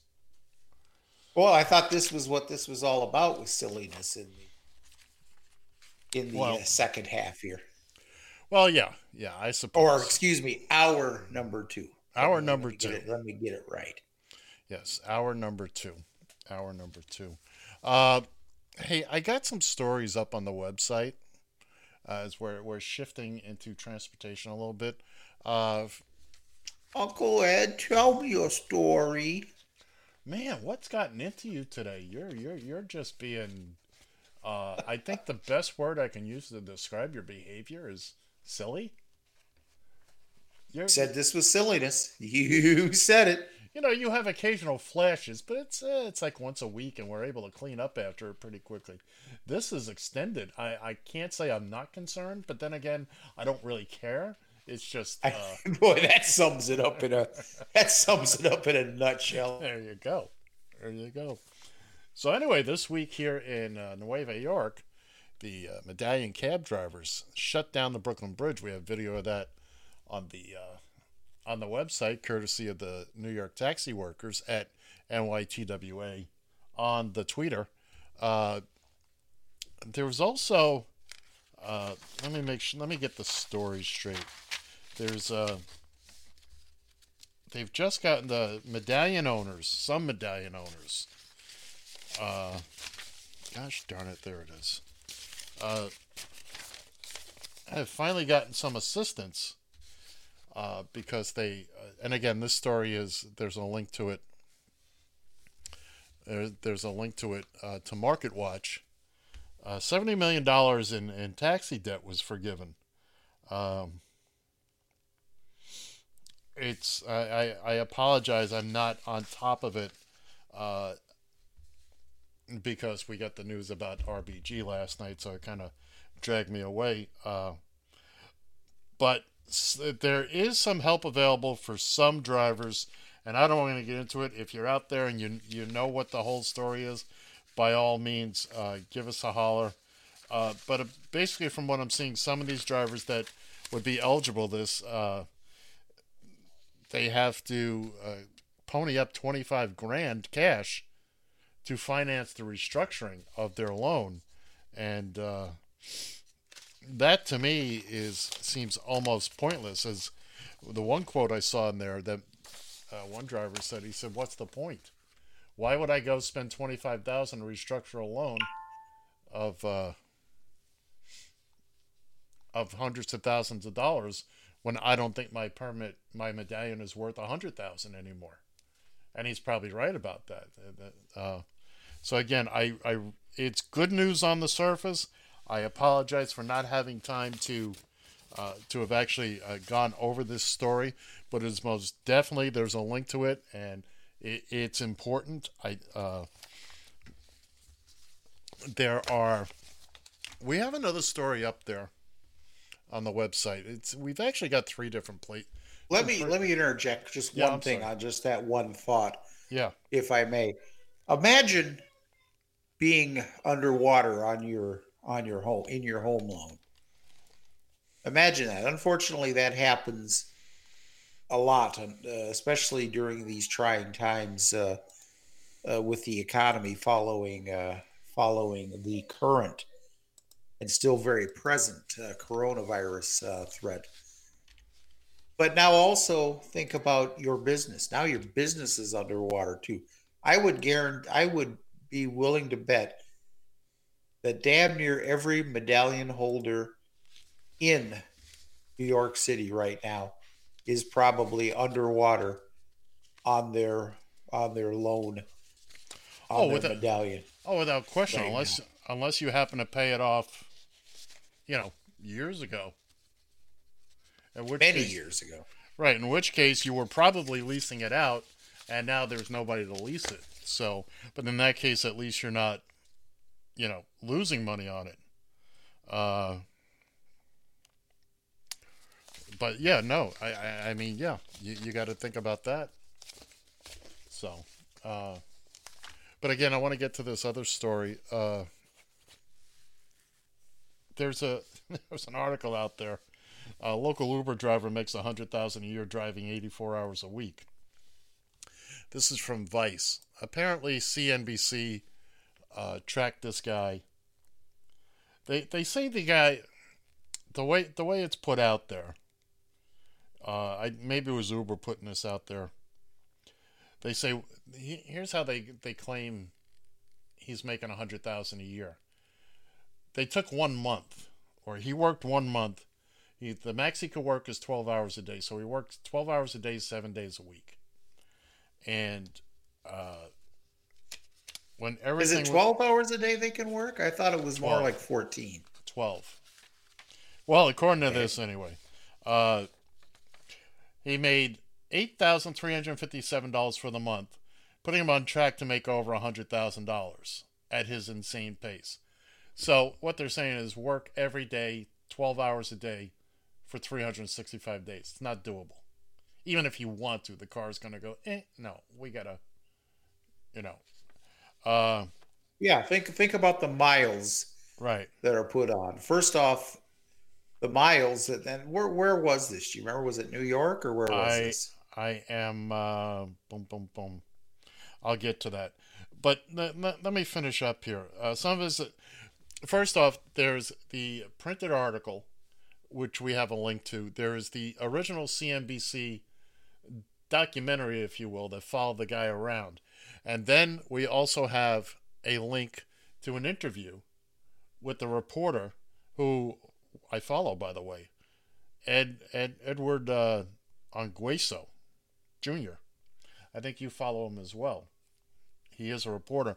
But we have a podcast interview with him uh, from two days ago, where he talks about this whole thing. It was very interesting, very interesting. But it, some of the expenses they've talked about, uh, gas, he spent six hundred dollars, miles, four thousand eight hundred forty-four dollars. That's, uh, that's twelve hundred miles a week. That's, that's right about in there. That's right about in there. A little less, but uh, oil change and a phone, you know. Uh, it, it's... Uh, There's tips, taxes that he had to put out. Uh, basically what it boils down to is that after taxes, the guy would be left with about three thousand three hundred sixty dollars a month. That's about nine hundred thirty-three dollars an hour, or forty thousand dollars a year, if you extrapolate that out over uh, that month over a year. And, uh, you know, as we all know, it's just not just not doable. Just not doable yeah. at all. Yeah. The thing is, is most people can flip burgers and make that kind of exactly. money in a forty-hour week with a lot less strain right. on your vehicle. Now, I put on or I put on about a thousand miles per week on my car. Mm-hmm. He, he must be t- he must be talking about an area, you know, such as a New York City or such as an area where there is um, maybe a lot fewer miles uh, between uh, between pickups. It would be my, my original guess. Um, I like I said, it would it'd be nice. It'd be nice to know. It'd be nice to know where uh, this man, this particular person, was driving. But I'm gonna guess it was probably New York City. Uh, I'm looking. I'm looking for it right now. And again, I apologize for not being prepared on this. Uh, it doesn't say. But let me let me again, as somebody who has. Boy, I feel like I slap myself every time I uh, say this, but who actually spent a little bit of time uh, on the dark side, so you didn't have to. But, you know, I, I got to tell you, the miles that you put on the car here, the, here in the Twin Cities metro area, especially if you're not smart enough to tell Uber and Lyft to kiss your ass when they want to chase you uh ten or twelve miles uh, for your next five dollar run. Uh, you know, it, you got to be doing at least thirteen, fourteen hundred miles per week. And that adds up quickly, folks. And luckily, this area here, terrain is fairly flat. I mean, there's not, not a whole lot of hill country here in the Twin Cities, except maybe if you go down into the River Bluff area or what have you, but there's not a whole lot of, especially Minneapolis. Minneapolis is flat as a pancake. So you're lucky there. Can you imagine what, what a San Francisco Uber driver has to deal with? Or just a cab driver, period, or anybody with a car. Or yeah, any driver, yeah. They go if through you, a damn transmission once every eighteen months. If you've never been to San Francisco, Uh, I got winded just looking at some of these hills. Jesus, yes, I, indeed. We're not just talking hills, kids and kittens. We're talking steep, steep hills. And, uh, wow, it, it, I, I can't even imagine. Anybody that learned how to drive a, a, a, a stick shift in San Francisco gets gets all my, especially a truck. Imagine having to get through, look, I... I the, not long after I learned how to drive a stick, I was driving a truck and I got stopped at a red light on a hill, and the guy behind me in a car got right up on the bumper, and I was petrified about when the light changed because I didn't know if I was going to be able to do it fast enough to keep the truck from rolling, because it's going to roll back. It's going to roll back, but I did. And uh, well, if he's an idiot, if the guy behind you is an idiot enough to get that close to you, he just deserves what's going to happen to him, to be honest with you. I would have rolled change. back a half a foot just to... It didn't change anything for me. I was new on a job, and, you know, I had just literally in the last month learned how to drive a stick. I was young. I was petrified. I was petrified. Uh, hey, remember the uh, the self-driving, if you will, Uber car in, in was it Phoenix? Tempe, Arizona, Arizona, yeah. That that killed somebody? Well, well, guess who got charged in that first death? The quote-unquote safety driver. Oh, yeah. Because she, he was uh, he was she. watching something. He watched a movie, I think, is what uh, she what they said. Or she. she. Was it a, was it a woman that was yes. supposed to be in charge? Yes. Oh, yes. So she was in there watching Keeping Up with the Kardashians, and... Mm. Uh, and uh, the safety driver was found to have spent thirty-four percent of her time in the car that night staring at her phone while she streamed The Voice. She was distracted six seconds before the crash and looked back at the road one second before the car crashed. Uh, Not enough time there, I'm afraid to tell you. No. This is why, you know, look, at one point, and, and it's mentioned in the story, uh, who said it? Uh, former operations manager said uh, about the Uber prototype self-driving car, we shouldn't be hitting things every fifteen thousand miles. And uh, that was brought, I remember that being brought up at the time, and we and we discussed that. And uh, and he's right. You should be hit, hitting everything. You should be going millions of miles. Uh, and if I'm it's not, working the way it's supposed to be working, you sure think that, so. That's right. Now, I'm not saying, you know, a, a ball's not going to roll out and something unexpected, you know, a tree limb falls out of the sky, uh, you know, and causes bigger problems. But uh, look, we will have autonomous cars. Just not while anybody in the sound of my voice is alive. It will not be an everyday, every vehicle thing while any of us are still alive. It will happen. Oh. It, it will happen someday. But sixty it, years from now, maybe. I I firmly believe in the next twenty years we will have limited, limited, and I've talked about this before, segregated lanes on highways. So that autonomous trucks with still a driver in there, but vehicles that are able to run faster, closer together, but again, segregated from the rest of traffic to mitigate any problems so that all the vehicles in this particular lane can all read each other. Remember, that, as far as I'm concerned, that's the single biggest problem. As long as these vehicles can't talk to one another, Uh, then it, it's never going to truly work. And, and then you know what's going to wind up happening is these, these vehicles are going to talk to e- each other, and one of them's going to say, get the hell out of my way. Yeah. This is my lane. And uh, yeah, yeah, well, it, it probably will happen that way. But the single biggest barrier to all of this ever happening is insurance and regulations.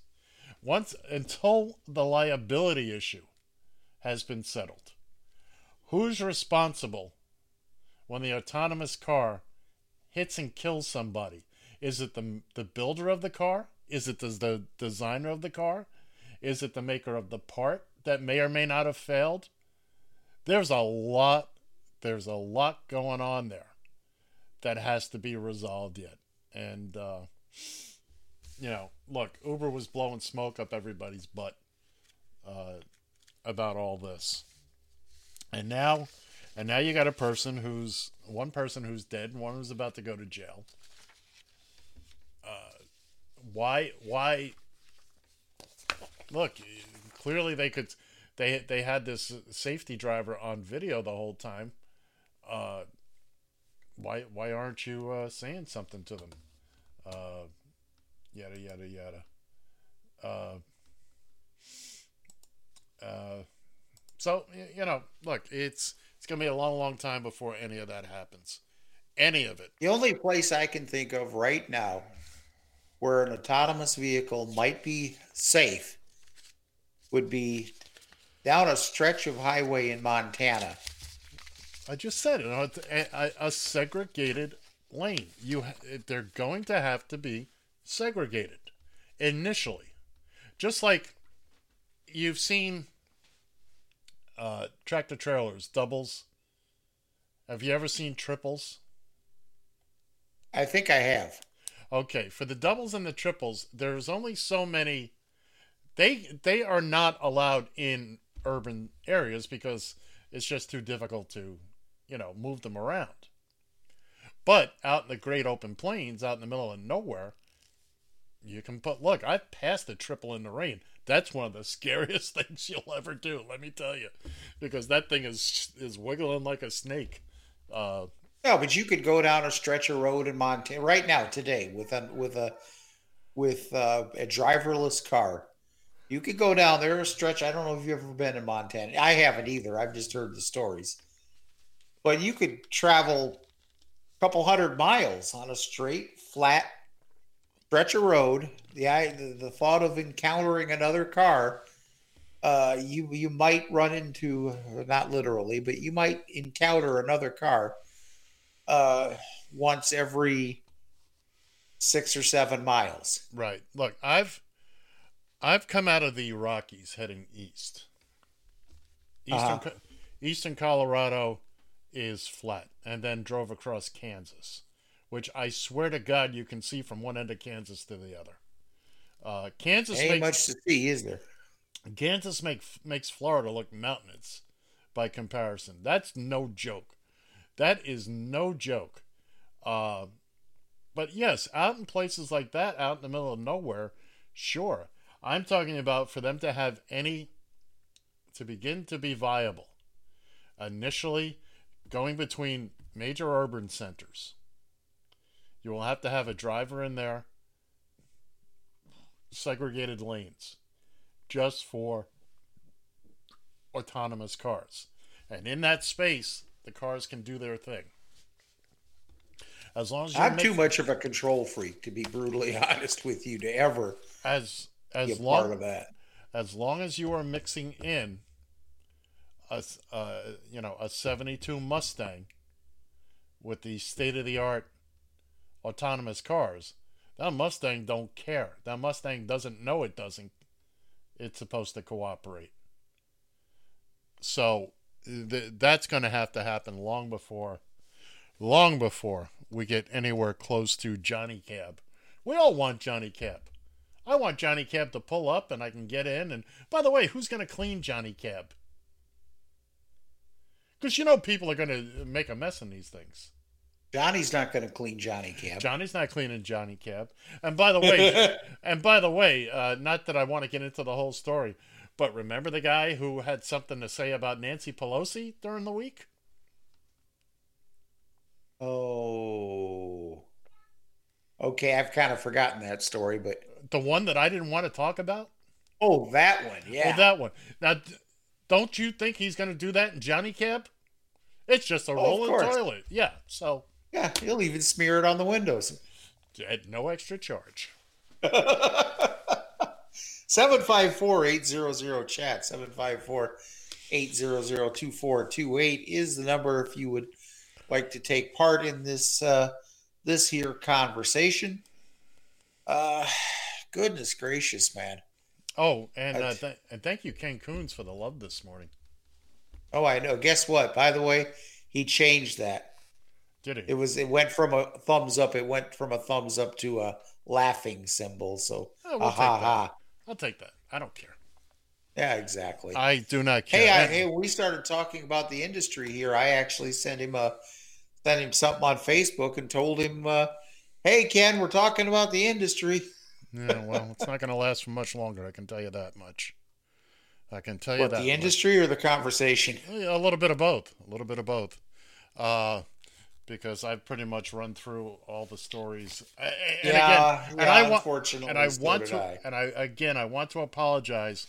Normally, I've read through all this stuff. I've made my notes. I've, I've highlighted what I needed to highlight. And this week, I just, it, it just didn't happen. And and I apologize. And it but, didn't help. Uh, it didn't help to get hit by a frickin' brick on the night before the show either. Hit by a. Oh right, right, right. So. Again, everything is everything we touched on is is on the website radio t f i dot com. Just scroll down, and uh, you'll see you'll see it's all there. Everything is there, in, including links to uh, John and Ed versus the Spread. Our picks are there in in vibrant vibrant colors. It's. Uh, I still, I, I, I got to go back to that for a second. I, I got to tell you, the way we're doing it this year, uh, so that I, I can prepare the uh, the graphics, is John is sending me his picks on Friday night, and then I send mine to him, so he has them. We're not going in blind like we have in years past. And John was a little. By hesitant. The way, next week you you send yours first. By the way. Well, by the way, I think you. You're I had al- using mine to- No, no, no. I had already made that decision. I had already made up the card on my half. I had already done oh, the okay. work. That's this is what oh. I'm getting getting to. I had already made my picks, and I was putting the graphics card together, and and then John texted me, and I looked. I said, "Well, I'll be a son of a gun. He's he's going for it this week," and so was I. Uh, and and John was a little skeptical about this whole uh, two point three point conversion thing at first, but I, I, I well, I just, you know, I hate when you start whining, when you uh, start following, falling behind here. And I, I, I just, I hate to see you. Oh, no. He's cheating. That's, How can he possibly beat me in my own game? That, well, that's true too. There, there's no question about that. And I know you will find a way to cheat, but, but I gotta tell you, I was so pleasant. I was so giddy when I saw that you uh, you took the two point conversion last night. It's atta boy, atta boy. That's uh... so. Let's do this. We got about fifteen minutes here, so I'm just going to go through some of the other headlines that I have uh, collected here. And stop me if you find something that you want to expand on for a couple of seconds here. How's that sound? I'm sorry. Did you say something? Oh. Excuse me here for a second. I got an itch. Oh, but oh, by the way, I just saw the uh, private message you sent me. It's three minutes. Oh, I thought you were responding to it. I am right now. I'm, I'm telling you, it's it'll be three minutes. Okay. Well, I'm glad that's, we settled that. That's how much time you had for the break. Oh, wait a minute. We already did the break. We already did the break, didn't we?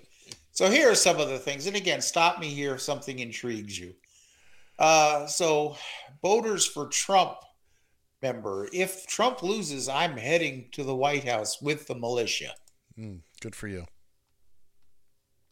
Trump declares one hundred million virus vaccine doses before the end of the year. That's only if it works. We don't know if it, if and when it'll work.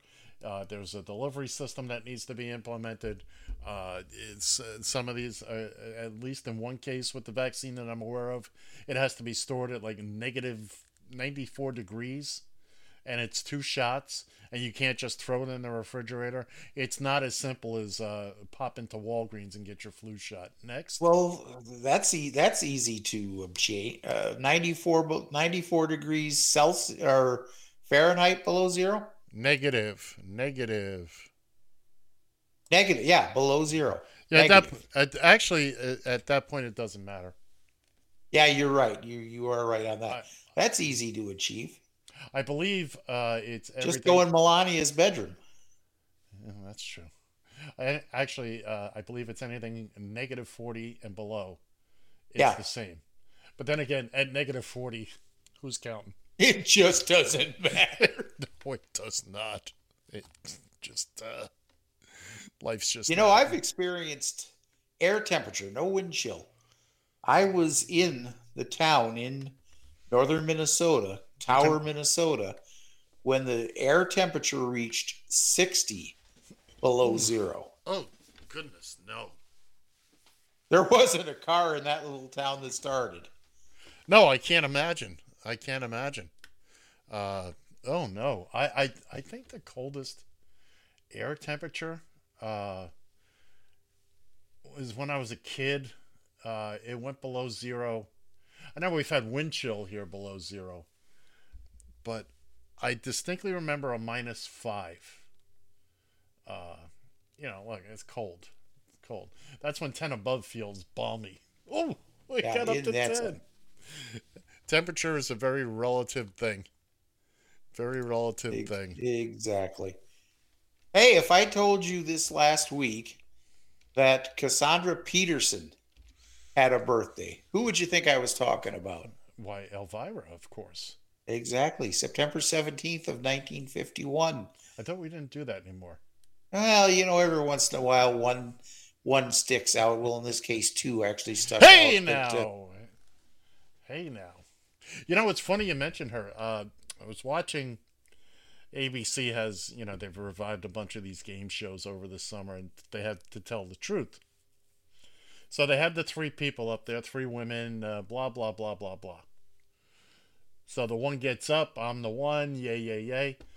So Anthony Anderson, the host, comes over, he starts talking to the other two women there, And I had been looking at this one woman. I said, boy, she looks familiar. And lo and behold, it was Cassandra Peterson.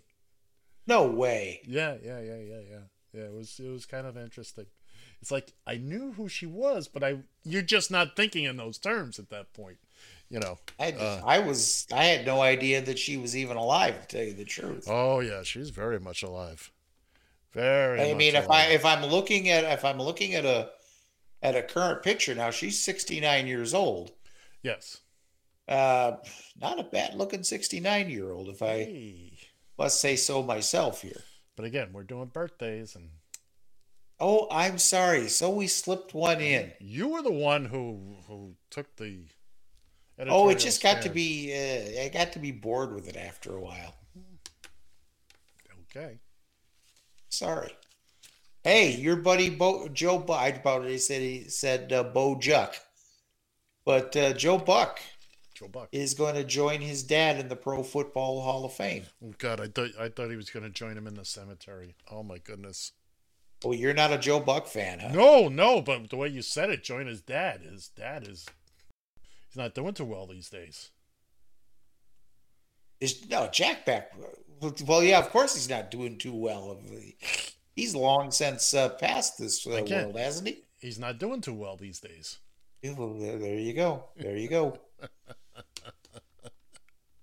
And here's something that uh, kind of pisses me off. And yes, this happened even this happened in Minnesota.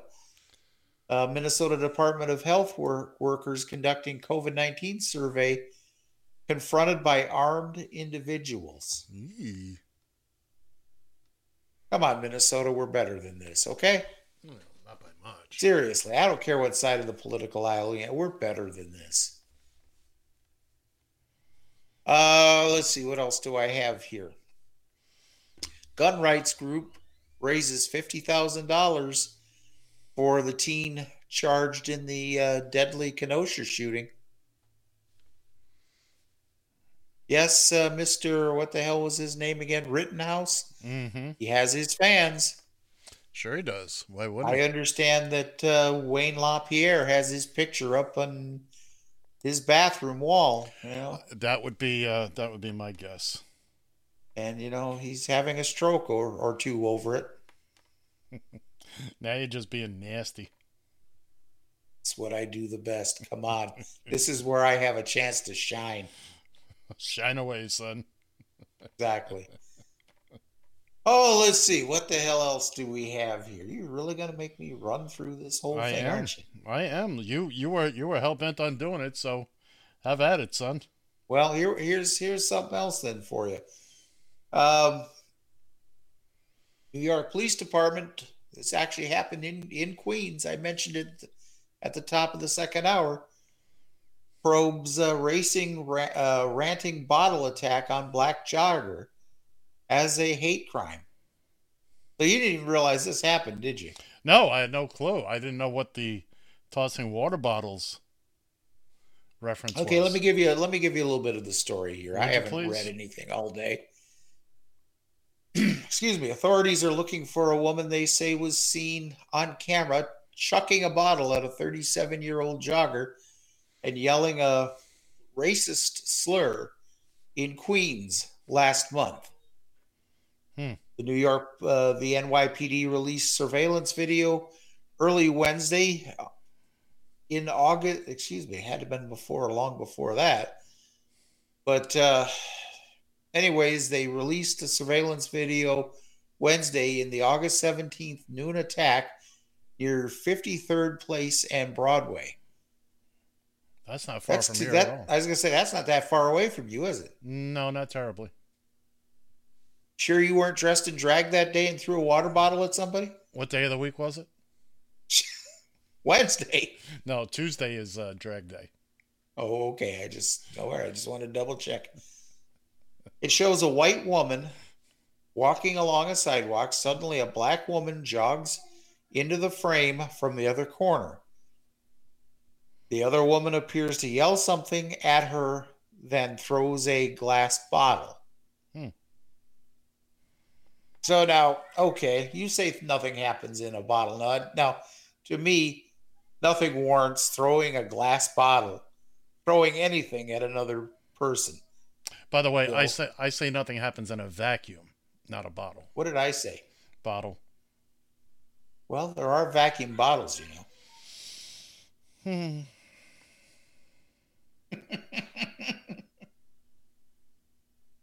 No, so she chucks his bottle at her, starts re, uh, starts uh, uh, rattling on with some racist uh, slurs. Okay, nothing happens in a vacuum, as I've been correct corrected here. Gosh. So, geez, geez, did she cut her out? Did she cut her off? Did the jogger cut this woman off? Did the other one just think that she had the right of way at the intersection there at fifty-third Place and Broadway? Uh, I, nothing warranted it, man. I'm telling you, people are just getting stupid.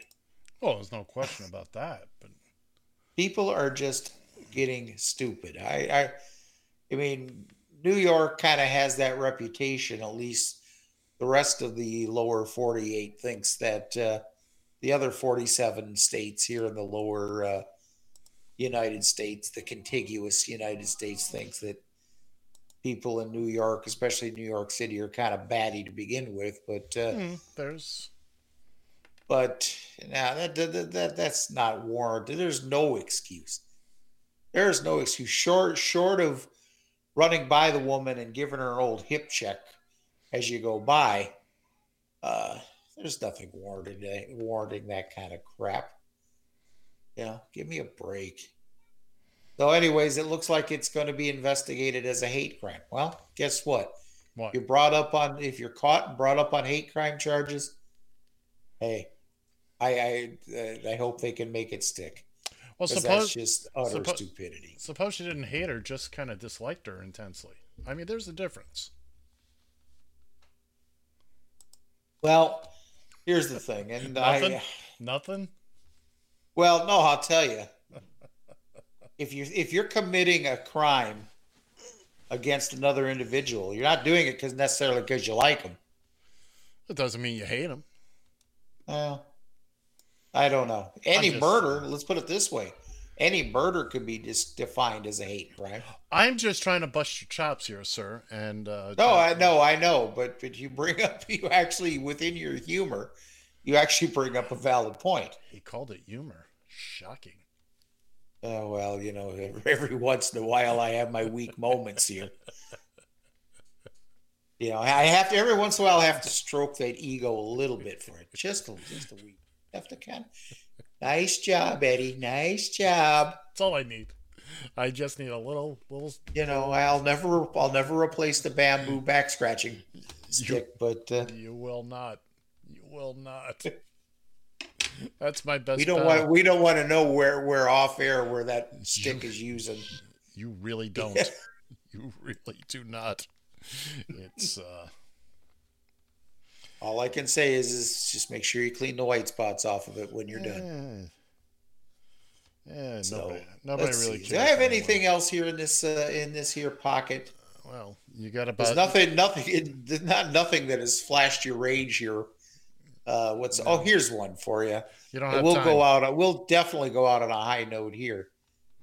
According to the Guardian, uh-huh. uh, Donald Trump is uh, accused of yet another sexual assault uh, from a former model. So we might get into that a little bit here uh, on our Monday show. Maybe we'll see. But it is time to say uh, it is time to say goodbye here. So he's Ed Van Nest. I'm John Shannon, and I got the money. See ya.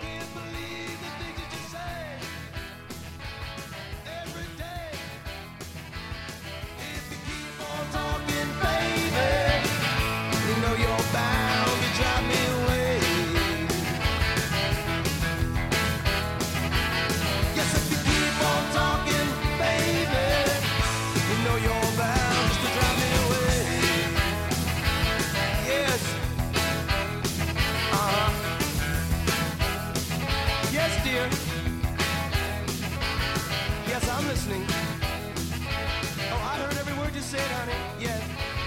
Yes, dear. Oh, I agree. You're right. Yeah, you're always right, baby.